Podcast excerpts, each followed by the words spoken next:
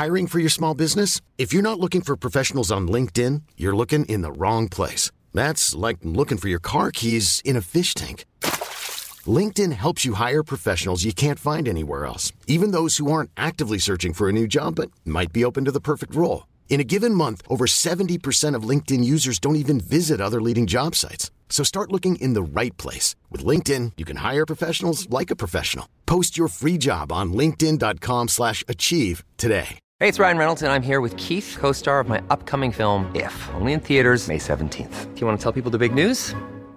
All right, I'll do it. Sign up now and you'll get unlimited for $15 a month and six months of Paramount Plus Essential Plan on us. Mintmobile.com slash switch. Upfront payment of $45 equivalent to $15 per month. Unlimited over 40 gigabytes per month. Face lower speeds. Videos at 480p. Active Mint customers by 531.24 get six months of Paramount Plus Essential Plan. Auto renews after six months. Offer ends May 31st, 2024. Separate Paramount Plus registration required. Terms and conditions apply if rated PG. When we're truly curious about something, we're open. We're like oh instead of you know that that anxiety brings the oh no and we kind of close down. With curiosity we open up oh what's happening? You can't be closed and open at the same time. They're binary opposites. Hi i'm sarah wilson and this is wild a podcast about living a more beautiful and fired up life. Here we will continue my 10 year nomadic journey living out of one bag in search of more connection, more awakeness, less consuming, less loneliness, and less bloody scrolling. I'll be inviting you to join me in finding better ways to radically love and save our one wild and precious life on this planet. Look, I don't think it's any great secret that I have struggled with anxiety.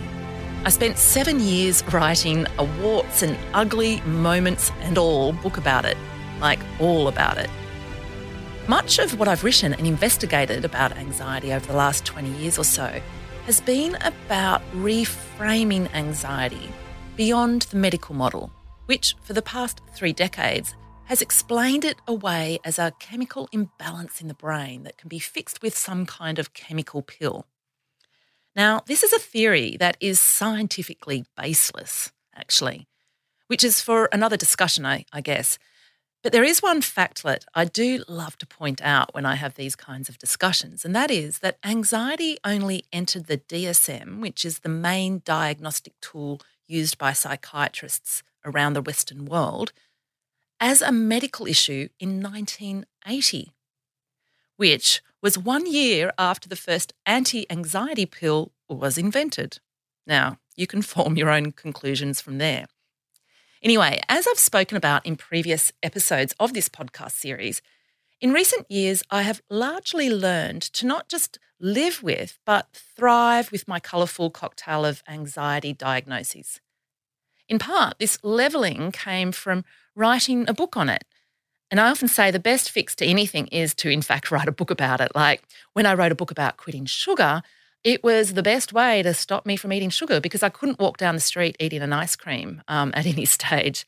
You're held to account by your own words. And it's the same with anxiety. Writing and campaigning on it got me vigilant, and I had to kind of step up into what I believed to be true. The other fix for me, in terms of getting me to a place where I thrive with anxiety, is is activism, climate activism specifically, which I talked about in a previous series um, in a chat with climate psychologist Margaret Klein Salamon, which you can go and listen to.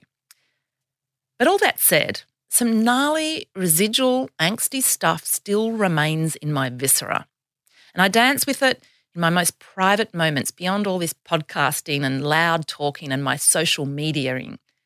I guess in many ways it feels ingrained like a habit, like an addiction as it happens.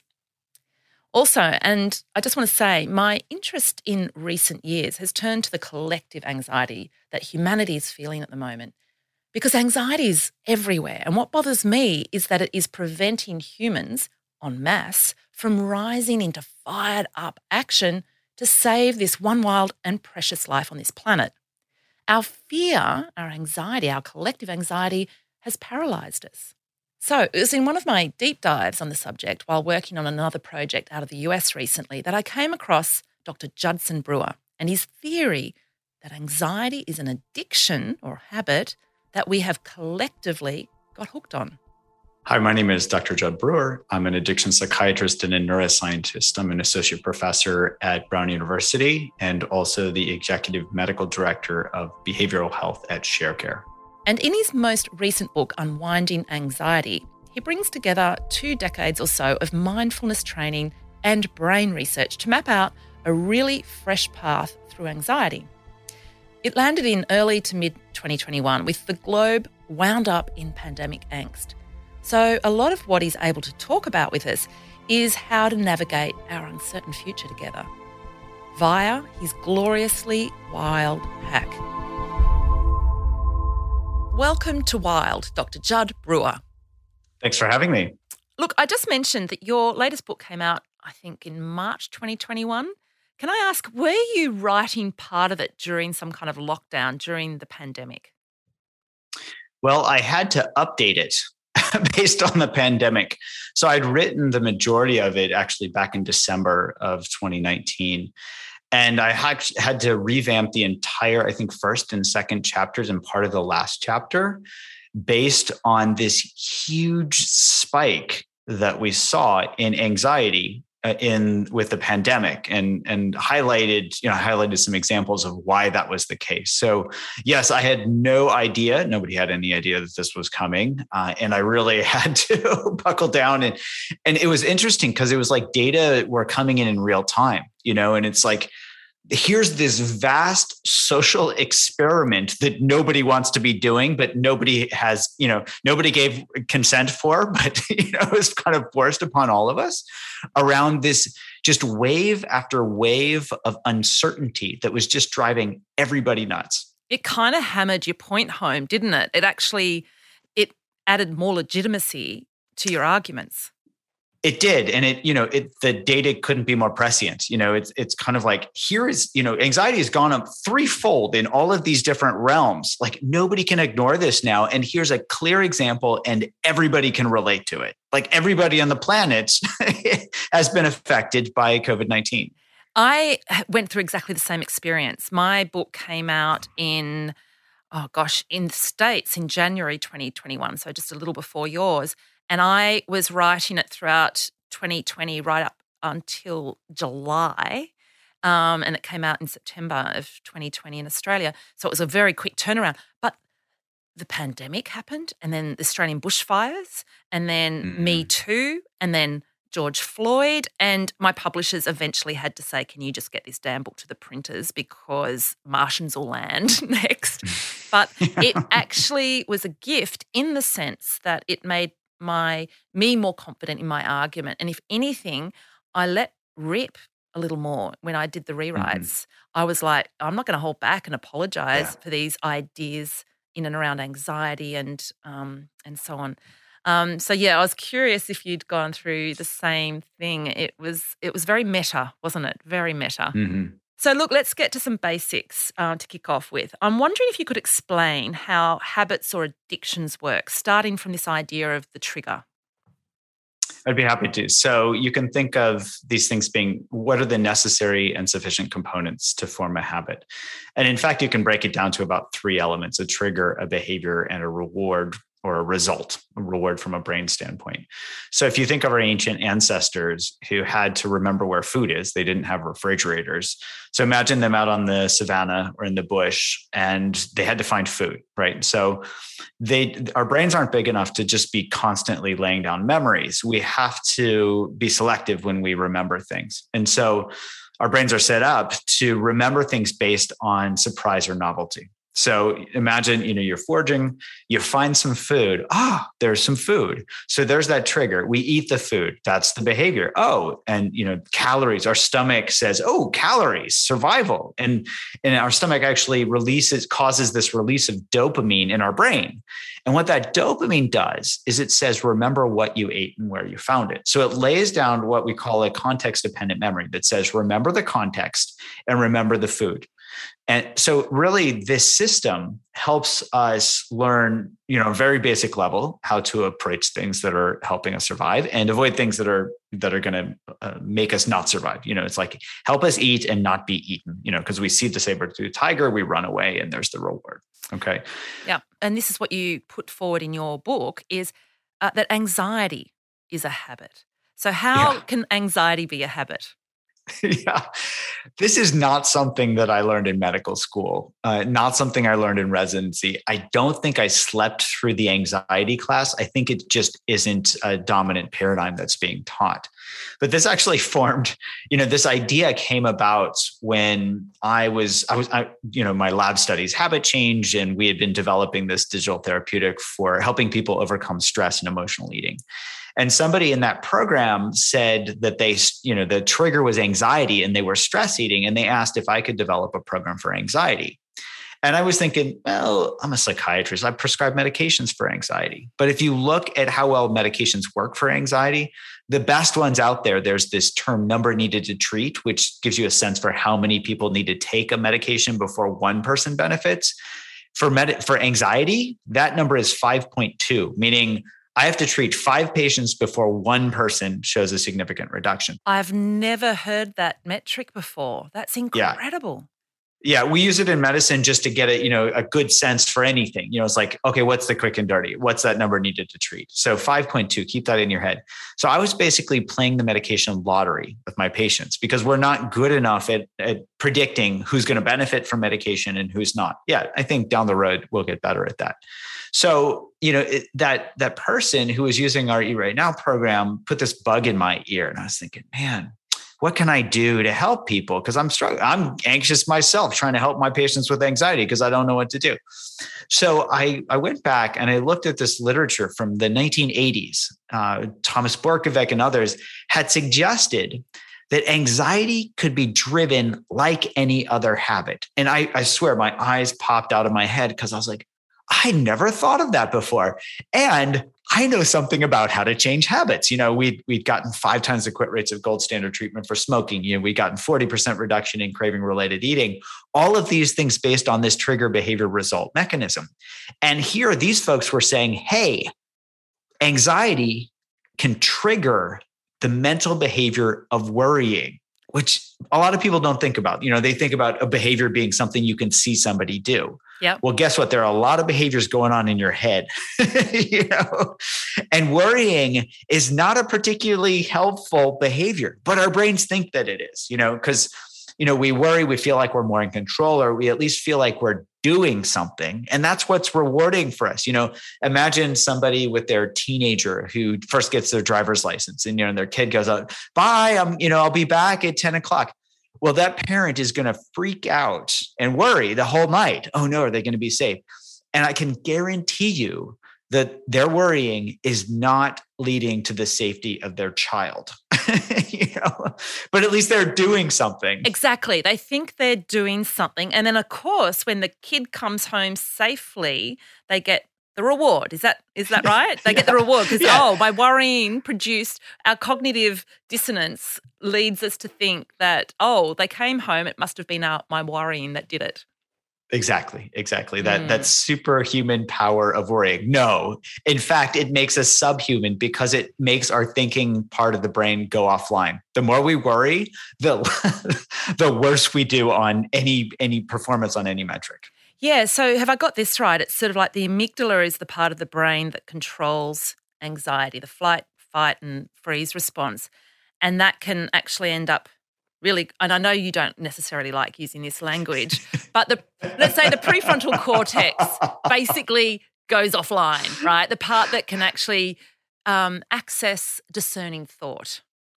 There, uh, that's fair to say. Yeah, yep. I think the amygdala gets conflated as this this this big mover and a shaker. It is certainly involved in fear and fear based learning and all of those things, but it's much more complex than that. But yeah. let's I, uh, let's go with the prefrontal cortex goes offline when we get stressed. I'll go with that. Yeah. So so it's actually a big furphy, isn't it? That when we're worrying, the part of the brain that actually can solve our problems and work through um, something that's complex shuts down. So it, yes. it, it's actually, yeah, very counterintuitive.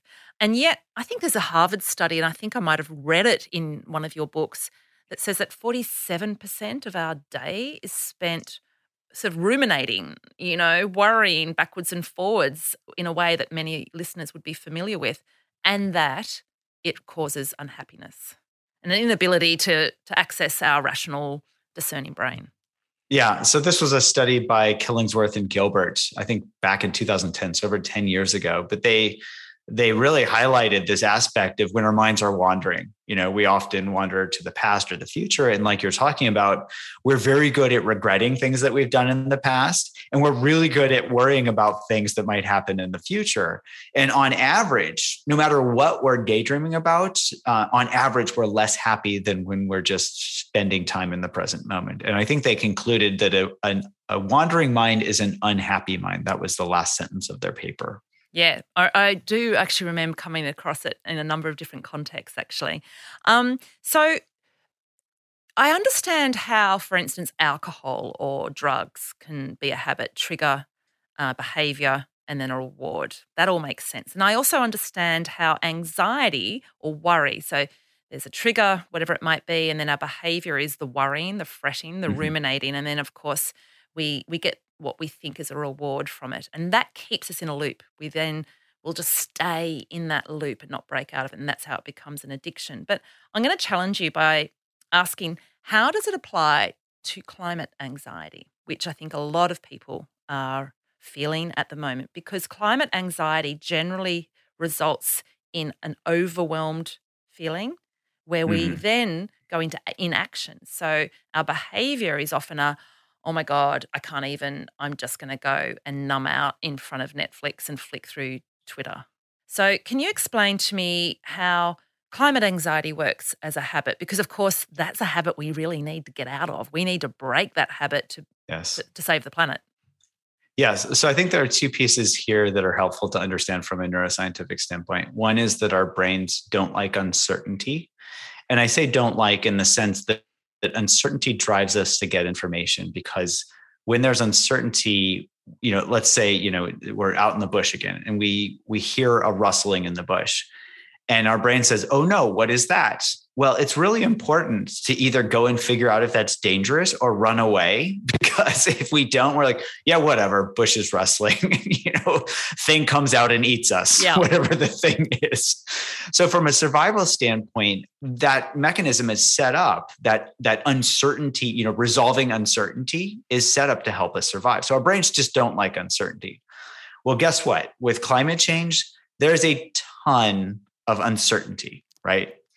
So the second piece on top of that is our brains are set up to uh, you know to move toward things that are pleasant and move away from things that are unpleasant right mm-hmm. so when with that uncertainty when it can't be resolved when we when we start fearing the future like oh no what's going to happen and we start thinking into these worst case scenarios that is not very pleasant right? So our brain says, this is unpleasant. In fact, this is really unpleasant. In fact, this feels really overwhelming.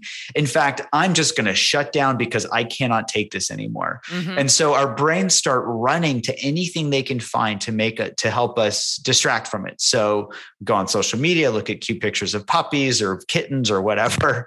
Um, we binge on Netflix. We stuff ourselves with food. We drink alcohol. We do all these things as a way to numb ourselves and that's you know these are two basic mechanisms that are set up to help us survive but in today's climate you know or with climate anxiety they feed off of each other to the point where we get overwhelmed because our brains can't resolve the uncertainty and then we run to something to uh, to help us. You know, what was the Rolling Stones song?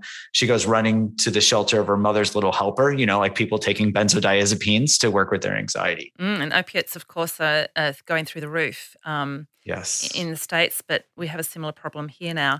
Um, so, how does it fit into the trigger behavior reward loop?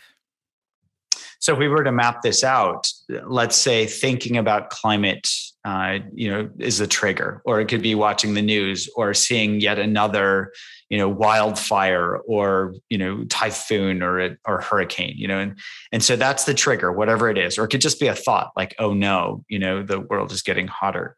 The behavior you know, because that that trigger that's unpleasant, the behavior is to numb ourselves, let's say, as an example. And that numbing is rewarding because it feels better than wallowing in the oh no. And then that feeds back. So the next time we have that thought, our brain says, hey, do that again. And it becomes a habit. Does that make sense? That makes absolute perfect sense. So, look, in your book, you do pick up on the idea that when the prefrontal cortex, the discerning brain, um, sort of is hijacked in this way, uh, it means that willpower can't fix an addiction or a habit. And when you apply that to anxiety, of course, this idea of just calm down. I mean, I often say in the history of people telling other people to calm down, no one has ever calmed down, right? Um, yeah, it um, just fans the flames. Exactly. Don't tell me to calm down. You're making me more anxious. That's right. So, look, willpower is just not going to fix this problem. Um, so, I want to get to the solution that you put forward. Um, and it's a three step solution. I thought to keep this interesting and agile and real, uh, we might use one of my anxious sort of dilemmas or habits. Um, and it's no great secret, uh, as I say in the introduction, that I have anxiety and I have fairly ugly, embarrassing, awkward sort of forms of it. But I, I'll share an, an, an everyday one. How about this? What I actually lie awake fretting about. I wake up at three in the morning and it's there.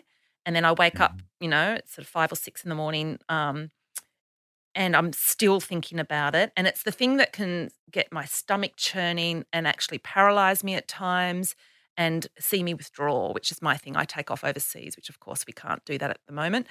And that is trying to understand other humans. I kid you not. Like that's the thing that yeah. will see me un- coming undone. And I find it very hard to understand other humans' reactions and their motivations. And I'm a very upfront person. I say mm. it as it is. And when other people don't say it as it is, I go into a spiral of, of angst. So, if we can use that as an example, hopefully it's a helpful one. Um, and I suppose people listening could use whatever other kind of anxious habit they might have. It might be social media checking, you know, scrolling and scrolling till midnight mm-hmm. each night. So everyone at home can kind of apply that. But could you talk me through your three step solution, alternative to willpowering your way out of anxiety? I'd be happy to. So the first step relies on this idea that if we don't know how our minds work, we can't work with our minds, right? So you know, I wish there was an instruction manual that we all got at birth. And it's like, read this, you know, or maybe read it when you're six or something like that. And, you know, and then here, here you're good to go. Yeah. That's unfortunately. You read, where do you come from? Where do I come from? And this is how your brain works. That's the, yeah, that's, that, that's the, yeah. the designated reading for a six year old. Yeah in in that order i well maybe so yeah that's that's perfect so we don't you know actually the manual is still being written as we go you know as new neuroscience uh, is is discovered. So the first step is really mapping our minds right? If we can't see what our habit loops are we can't possibly work with them you know? And that's what i actually do that with my patients in my clinic. You know if somebody comes in with panic disorder i've even written about uh, some of my patients in my unwinding anxiety book you know i'll pull out a piece of paper and i'll say okay you know, as I take their history, what's that trigger? What's the behavior? What's the result? And we map it out together because often they have no idea how their mind works and without that you know understanding they can't move forward. And and they often have these aha moments. It's nothing you know it's it's no fantastic sitting on the couch you know with me with a sketch pad and a cigar saying aha here it is you know. Here's the mother of all interpretations. It's basically okay what's that habit? Let's map it out. So let's map it out. What's what would you say the trigger is uh, for for that habit that you're talking about? Oh, it'll be behavior that it, that seems odd to me. It doesn't fit with the way that I would do something. Yeah. Okay. Somebody who doesn't respond, or they're playing games with me, or they're not saying what they really want to say. Okay. So let, can we call that Sarah incongruent behavior? yeah, let's make it about me. Yep. like, wait a minute, this, this dude is acting not like I would expect them to act. So what's the behavior then? It could is it a mental one? Is it a physical one? Do you like ruminate over like what were they thinking or why did they do that? What, what's the behavior? Yeah, I, I rethink the scenario over and over and then I try hmm. to mm. find ways to respond that might be able Ah. to get further answers or to help them. Often it's about trying to help them get clear on what they're trying to say to me. Like, hey, Mhm. bust free, be like Sarah, and just say it as it is and and experience the freedom of that, you know, own it. Admit your faults, get on with it. Um, so there's a lot of that, me mind mapping, trying to sort of Mhm. orchestrate how I can best get the get an understanding and get the best out of that other human, if that makes sense. And then it's Yes. all these um l'esprit de l'escalier moments. Oh, I wish I'd said that. It's just over and over again, looking at it from different angles. Mm. Okay, great. So that's a beautiful description of this mental behavior. Let's finish that circle in terms of the mapping. So, trigger behavior, what's the result? Like, let's say it wakes you up at three in the morning. How's your sleep? you know, Oh, how do you feel the next house. morning? I mean, I'm a shocking sleeper, and it's primarily because I'm trying to work out other humans all night, you know, subconsciously and at the conscious level. Um, so Yeah. no, the you're absolutely right. It ends up also, excuse my language, but cluster fucking also my relationship with that person when I have to see them a few days later Mm. because I'm I've so over intellectualized it and so sort of tangled it. I'm sometimes mute around them. Yeah. You know, Yeah. And sleep deprived on top and sleep of it, right? deprived you- and, and irascible, just not liking humanity, you know? Yeah. Okay, so that's a great mapping. That's the first step is just mapping these out. And it's it sounds simple, but it's essential. And it's surprising how if we just go throughout our day and we just look for, you know, pick a behavior, I like to start there. You know, oh, what here's here's this habitual thing I'm doing. We can just see if we can trace it back. Oh, what triggered this? Trigger's the least important part. So if we don't find the trigger, not a big deal. But then we can trace it forward and say, what am I getting from this? What's the result? And that, so let's actually shift into the second step now. The second step is really based on some very fundamental neuroscience, which is that the only way for a behavior to change is to change the reward value of that behavior. If something, if our brain is convinced that something's rewarding, we're going to keep doing it, right? That's that's not rocket science. It's not even, you know, esoteric deep neuroscience. It's pretty common sense. So, if we look at that trigger behavior result, notice how it'd be great if we could just focus on the behavior and change it. But like you're saying, willpower doesn't work. If it did, I could have one visit with every single one of my psychiatric patients and then we'd be done. You'd be out of business. Yeah, I would I would lay hands on and I would say quit smoking Just and they do would it. quit smoking. Mm. Yeah. Stay calm. Stop overeating. Right. That's right. Stay, calm down. Mm. Relax. And they would. Oh, thank you, Dr. Brewer. You're, you know, it doesn't work that way. How it works is how rewarding a behavior is. So if a if a behavior is rewarding, we're going to keep doing it. That's something that folks really do not focus on because we like to think, you know, this whole, you know, well, it's just that I don't have enough willpower and it's it's my fault and all this. I don't know why we've been overlooking these very basic neuroscientific context concepts. They've been around for decades, right? Mhm. So- And in fact, my lab's done research on this. So we did studies with people who are overeating, and we built this craving tool right into our Eat Right Now app, where we basically have people pay attention as they overeat. We we baked it into. We have a smoking cessation app called Craving to, Quit. We baked it in there, and we have people. This might sound crazy. We have people pay attention as they smoke cigarettes, right? And what they realize is that cigarettes taste like shit. Yep. You know? and guess what? Their brain is like, wow, I didn't really notice that because they started smoking when they were 13 and they were, you know, the reward was being cool at school, even though they forgot that they, you know, threw up the first couple of times that they smoked because it's nicotine's a, as a toxin and all this.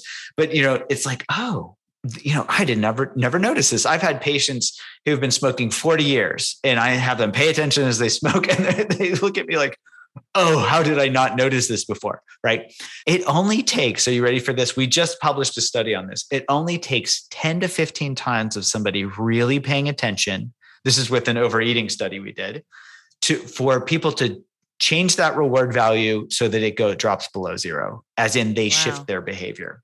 So that's what the second step is, is really looking at the behavior, looking at the result of that behavior and asking, what am I getting from this? Right. Not intellectually, but really feeling into their direct experience. Yeah, it sounds a hell of a lot like mindfulness, right? But it's got scientific is. stats attached to it, which make us kind of pay more attention, I think. Um, that's really interesting. So, yeah, it's basically having a good hard look at what you think is the reward and realizing it's actually not that great. Like, yes, it's pretty substandard. So, my reward, of course, is um, let's have a look at it.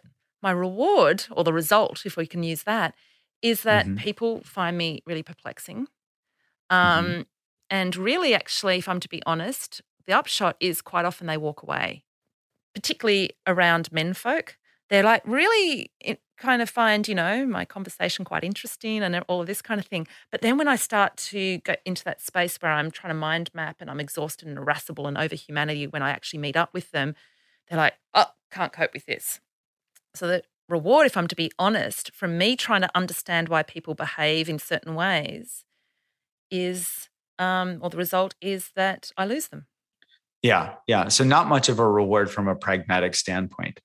Let me ask you this. Have you ever had moments where like you did figure something out or you had an insight about somebody? Oh, yeah, definitely. Yeah. Definitely. Definitely. And it's that aha moment where I go, I understand.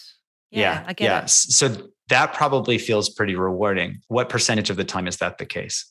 Ah, no, 30? 30. Okay. Yeah. Not great odds. No.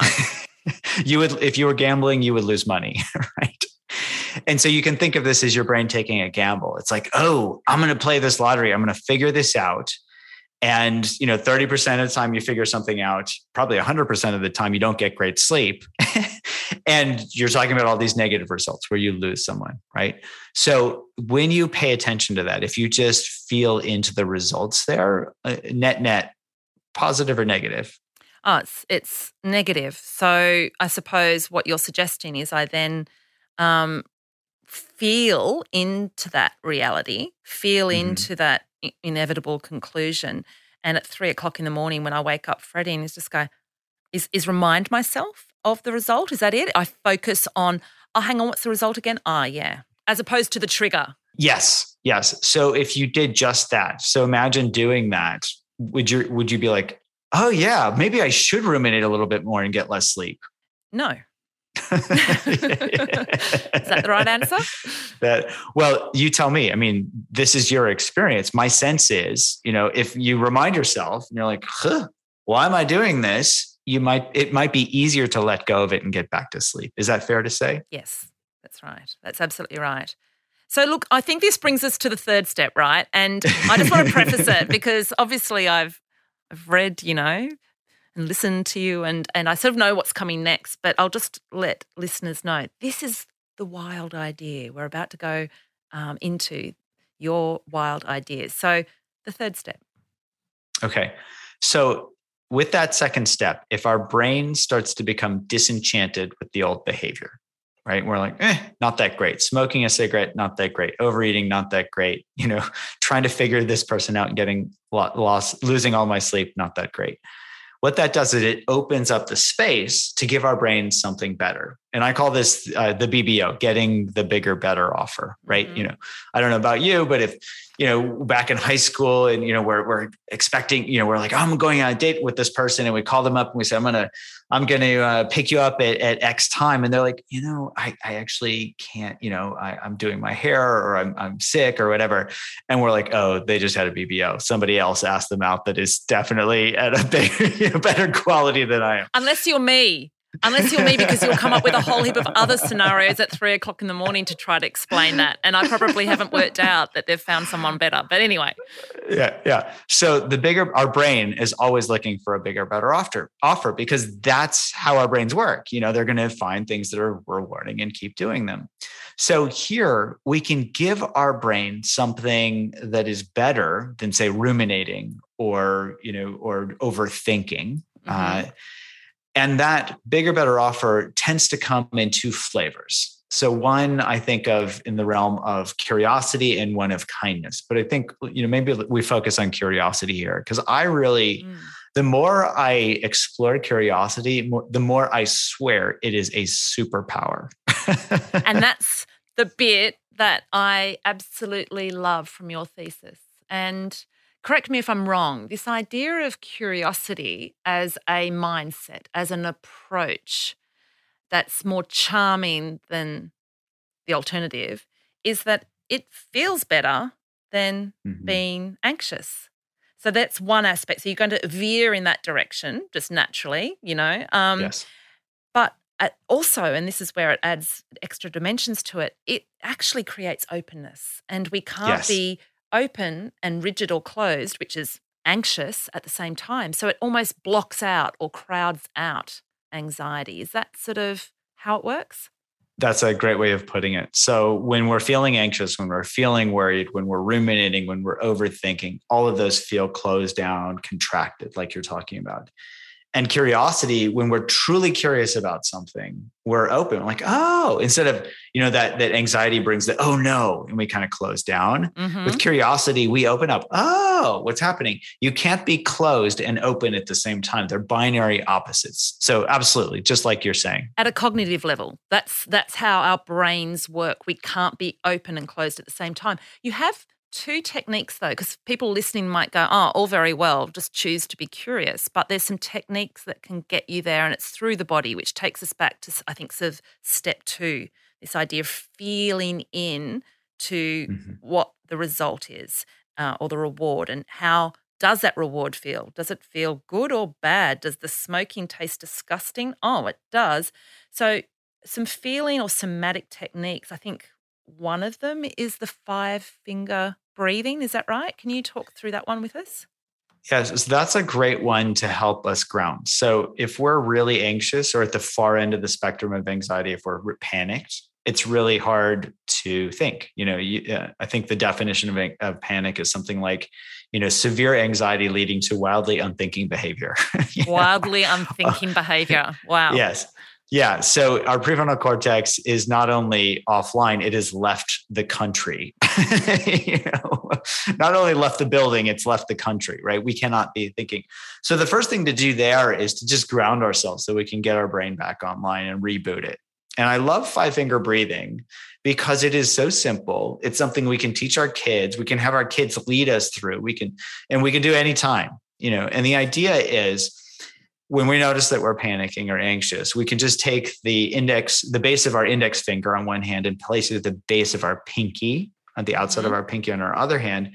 And as we breathe in, we can pay attention to four things. We can pay attention to the physical sensations on two of our fingers. That's two things. As we trace up our finger as we breathe in, and then as we breathe out, we can pay attention to those things as well as seeing our hands and paying attention to our breath. So that's four things. We're paying attention to the physical sensations of our hands, we're paying attention to the physical sensation of breathing, or paying, paying attention to the visual aspect of things. Our working memory, the part of our brain that holds working memory, can't hold very many things in working memory at once. It's not many more things than, say, four. So what this does is it kind of crowds out. It's like our brain only has a certain amount of RAM, you know, random access memory. And so if you crowd, you know, if you fill it up with a bunch of applications, then no other application can start up, right? Mm. And so the idea is to fill our brain with with the present moment experience, with uh, you know a breathing practice, you know. And as we do five breaths, we've basically traced our hand. And what that does is it crowds out the anxiety and the worry thoughts. And when those, so let's say we take five breaths, trace our hand to our thumb, we take five more, we trace back to the pinky. Tend our our physiology tends to calm down a little bit just by consciously paying attention to our breathing. I don't know if you've noticed this, but often when we're panicked or when we're anxious, we either hold our breath or we breathe very shallowly and rapidly. So this even helps us just take some mindful, normal, or even deeper breaths as we're paying attention. It's really interesting that it's the four things. It's like you load it up. So Mm-hmm. I know that a lot of people struggle with meditation because it's um, generally one practice, one thing that you distract yourself with, distract being a loaded word. But I find that because I'm very, very cerebral, um, I need a good three or four. So I've Yes. been applying curiosity to my mantra, on top of my mantra, on top of the sensation of the breath sort of touching the base, you know, the top of my lip. And so that's three things that can actually Hmm. get me to that space. I know there's kind of all kinds of gurus out there that only need the one thing, but I think there's a lot of us who need three or four. So, yeah, I think that finger tracing idea and breathing and having a loaded up um, sort of set of techniques is very, very helpful. And I'll add one piece to that, which is when we finish doing, say, five or 10 breaths, if our physiology has calmed down a little bit and those worry thoughts come back in, there tends to be a mismatch in the emotional intensity, right? And so, you know, when we're feeling anxious and we're thinking anxious, those two are they become BFFs, you know, best friends forever. And, and the the thinking brain's like, yeah, I'm worried, and the body's like, yeah, I'm really anxious and then it it feeds back and then we start thinking more anxious thoughts and then we feel more anxious and they just feed off of each other right? Nonstop. Well if there's a emotional intensity gap where our thinking brain is like i'm anxious and our feeling body's like yeah i'm not really feeling that anxious. Guess which one wins? Yeah. Right? You know our thinking brain doesn't hold a candle to our feeling body and so our feeling body's like, you know, I'm not going to, I can just look at that thought and notice it as a thought and not really believe it and let it go. Mm, there's a lack of congruency. Um, and so Yes. cognitively, um, we're less likely to buy into it. The other technique that I really liked from your book um, is eyes wide open as a technique. Can you talk that one through? yes. I love this one. So we tend to hold emotions in our bodies in the sense that we associate certain physical sensations with certain emotions. So, for example, if I um, put my shoulders up to my ears, right? That's not typically a physical state that I associate with being calm. you know, it's like when we're anxious, we tend to tense our shoulders, right? And when we kind of just let our shoulders drop and relax them, that's we tend to associate that with calm. Well, you know what? Our eyes hold all sorts of somatic memory. So, for example, uh, let's let's just do this together. So, um, let's say open your eyes really wide and try to get angry, like. Judd, I'm so angry at you for making me do this exercise live. Oh, I'm angry. How angry can you get when your eyes are really wide open? Not really, because I'm finding it slightly hysterical. yeah. Yeah. So, how do we tend to hold our eyes when we're angry? Narrow, like Yes. tight. Yes, because they're they're laser focused on I'm going to do something, right? Anger is about action. I'm I'm not open minded right now. I'm not, you know, you know. Let's not have a discussion. I'm going to do something, right? So at a primitive level, it's like when we've got to actually focus on a, I don't know, our lunch that's working its way across the savannas. We narrow in. That's when we get really honed, right? Yeah. Okay. Yes, And and of course our flight or fight mechanism is on as a result. Yeah, exactly. Mm. Exactly. When our eyes are really wide open, it's about taking in information. And that happens both with fear, but also with curiosity. And so if we're feeling anxious, we can just get curious, huh? What are my eyes doing right now? And they tend to be more in the uh, range of anger, where they're more narrowed, you know, because we're ruminating on something, we're focused on something that we're going to worry about. And if we just open them really wide, as we're worrying about something, our brain's like, huh, should eye really be worried about this? Because we're we're signaling to our brain, hey, wait a minute, you know, this is the I stance of curiosity, not that of anxiety.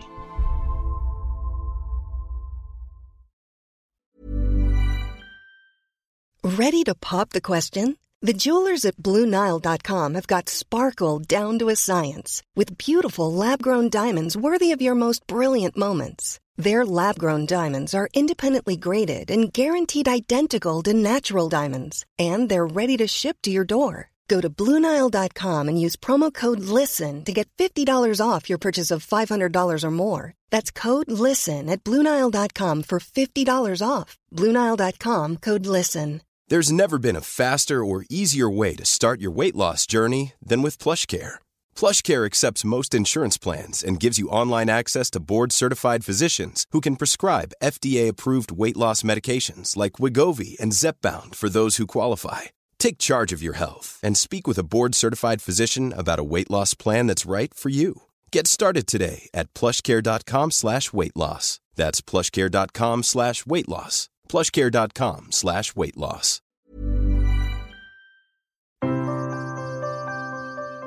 It's interesting. Um, I want to sort of go a little bit more into this idea of curiosity. And I mentioned in the intro, and we covered it off with your book as well. Um, but I when I was writing my book, which is about the climate crisis loosely, I actually found that my anxiety dialed down. And, you know, I sort of joke that, well, it's nothing like writing a book about something to make you get very vigilant because everybody's looking at you to see if you're actually living out your own mantras Mm. and your own lessons. Um, but I'm wondering, was it more about the fact that I was in a state of sustained curiosity? So I was able to witness a whole bunch of things and behaviors that both myself and the people around me were caught up in. Would you say that that has a little bit to do with it? That if we find the process of our own anxiety interesting, we apply, apply curiosity to our own neuroses. That I mean, mm-hmm. what a wonderful salve! It's so watertight.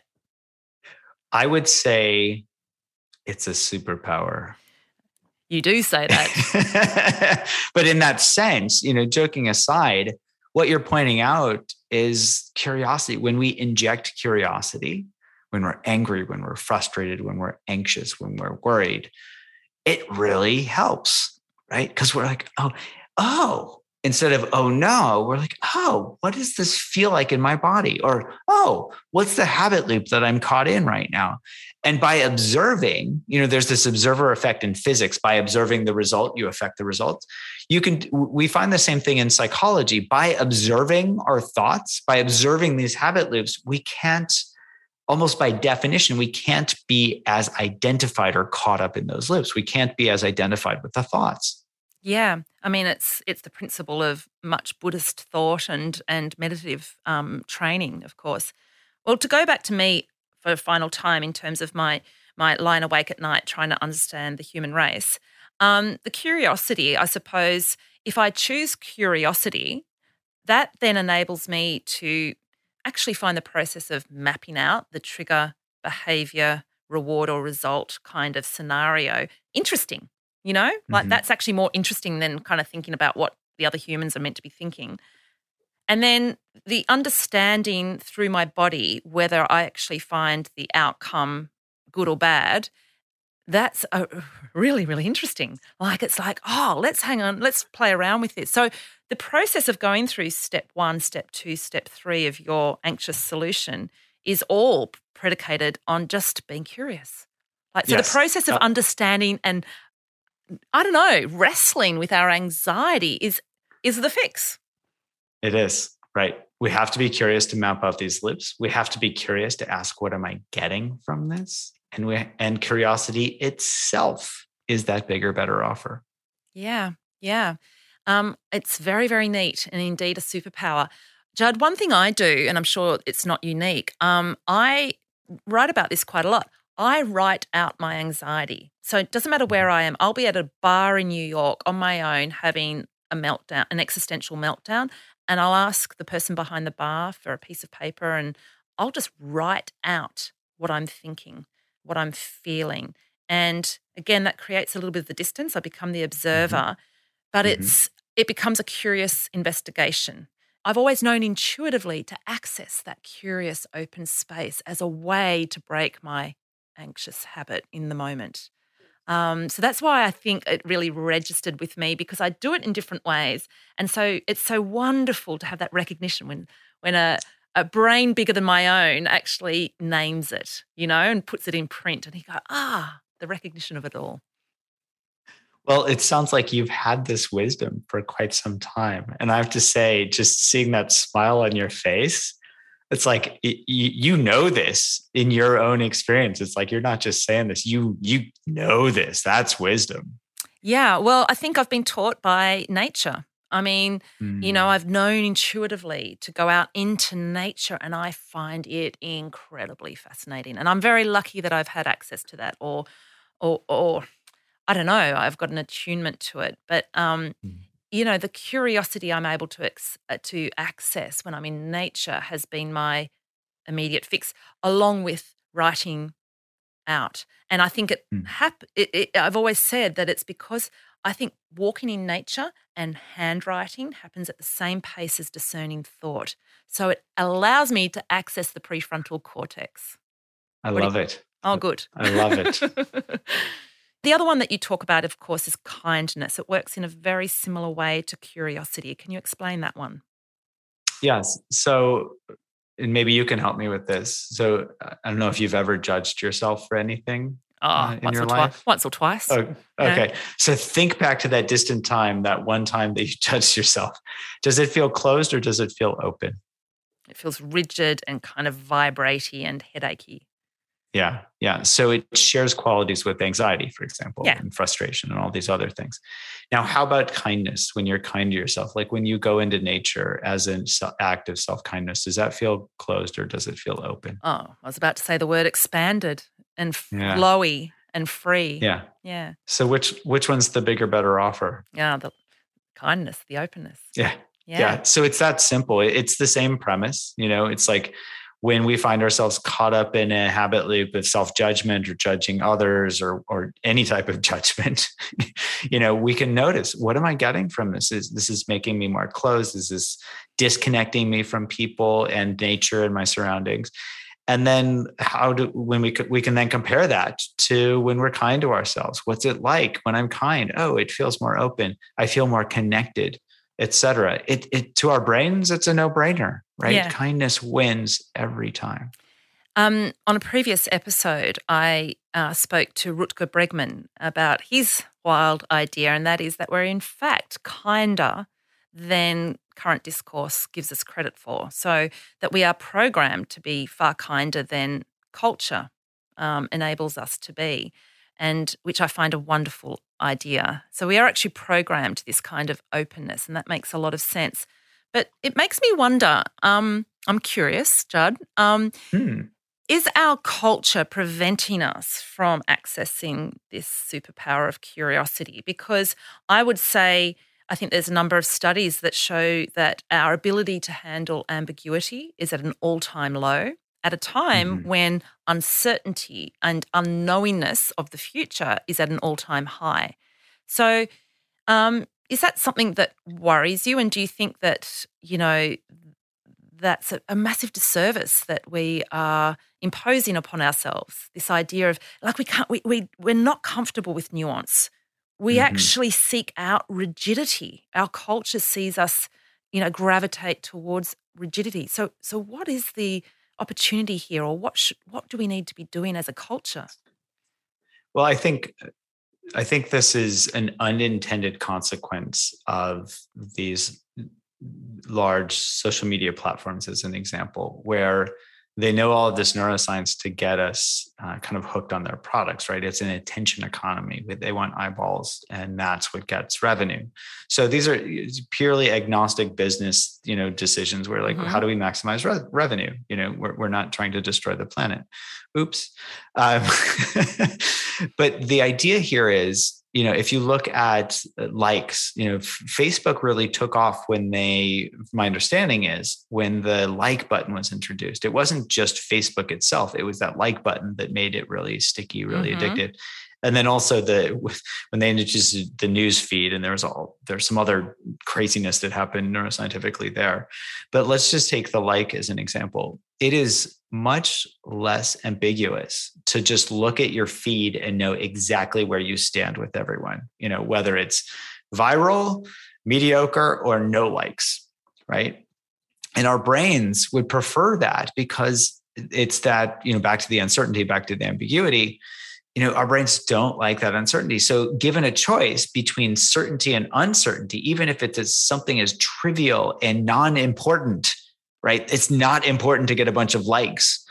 Uh, our brains will go for that. And so we're actually losing our ability to tolerate distress and ambiguity, right? So face-to-face interactions you've, you've got to look at body language you've got to you know listen to t- tone of voice look at you know all this stuff lots of ambiguity there we are losing our ability to to be comfortable with this discomfort of ambiguity and so it's like we go, we either have our safe place, this comfort zone where everything, you know, we know exactly where we stand.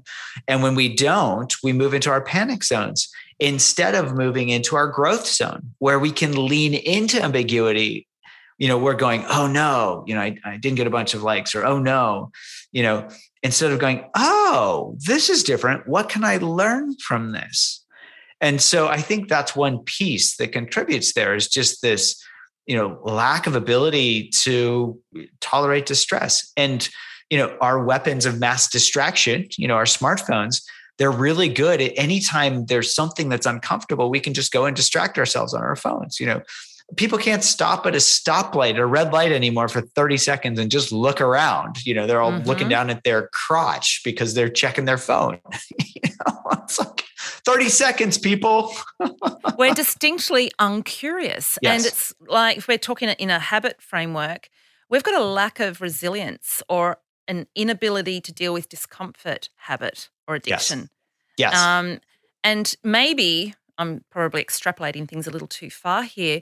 But really, if we want to break from that, we need to actually get curious about that. We need to practice yeah. Yeah. curiosity in and around that. And, you know, a couple of the things that we can be curious about, just at the top of my head, is neoliberalism, this idea of the individual. The individual is a very closed, rigid concept, whereas the opposite, the collective, is expansive and it and it feels more charming and it's kinder and and so we need to start being curious about that. And another one i just thought of when we were talking about triggers because of course you've mentioned that there's no point looking at triggers you know? We need to be really focusing our attention on the result or the reward and how that feels and that's where we can start to shift a habit an addiction anxiety. Um, but we're a trigger happy trigger focused culture. It's all about the bloody triggers. We talk yeah. i've been triggered. You caused that you made me do that. There's this blame outwards. And that stops us from being curious about is that the way we want to live? I'm so glad you bring that up. It, it just it makes my heart heavy in the sense of how distracted we are with trying to either blame people about the triggers or avoid triggers or get rid of triggers instead of looking at our brains and saying, you know, the triggers are always going to be there. We don't have as much control as we'd like to have over our environment, over our world, over each other. So instead of running away, you know, and trying to avoid these triggers, can we actually lean into the discomfort and mm. have curiosity be that new habit, right? So whatever comes up, oh, instead of, oh no. Yeah. Being curious about discomfort, going for the discomfort, choosing discomfort. I use the phrase in in one of my books, First We Make the Beast Beautiful, choose the wobbliest table at the cafe. And then to mm. quote my meditation teacher, he says to me, and let's see what happens. Keep the camera rolling. I love it. Mm. Look, I think that's a wonderful note to finish on. I think curiosity is a superpower, and I like the idea of being curious about the discomfort that's going to come our way. I think that is a great way to live one's life. Hear, hear. Thank you. Thank you. Thanks for having me. Not to get too overzealous or anything, but perhaps the solution to all our ills as humans on this planet is simply to get curious. Curious about our discomfort, which will then build resilience for what's ahead. It reminds me of something that Blaise Pascal is famously quoted on. It goes something like The cause of all our ills is our inability to sit in a room with ourselves, which is to stop, you know, and to, to stay longer with a problem and to get discerning, to allow the prefrontal cortex to switch on and, and actually work stuff out in a, in a helpful way, I suppose, and then to choose the bigger, better offer to drum in the process, the three steps that Judd outlines to solving anxiety, that is, to break out of the habitual loop of anxiety. The first one is to map out the trigger, behavior, and reward or result. And you do that with curiosity. So you just simply find it really interesting to see, well, what triggered this? And you don't spend too much time on that. You move on to, okay, well, what's my behavior? It's generally the worry, the anxiety. And then what is actually the result? Is it that rewarding? So that's step two is to feel into the result and feel if it feels charming in some sort of way and pleasurable. And you you remain curious about that. And then step three is literally just to always choose curious and kind, which is to say to choose openness, because that itself is the bigger, better offer. It feels better.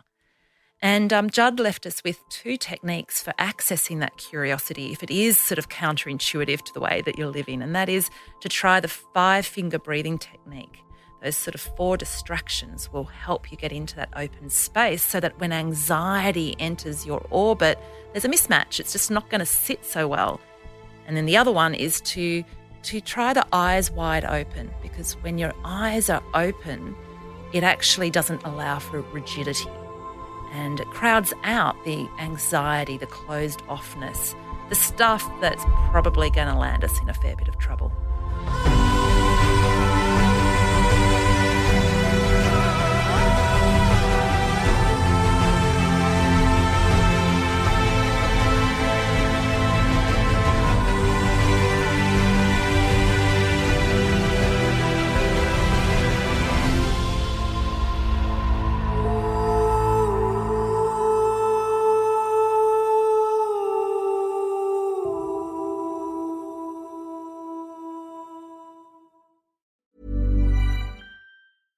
Ever catch yourself eating the same flavorless dinner three days in a row?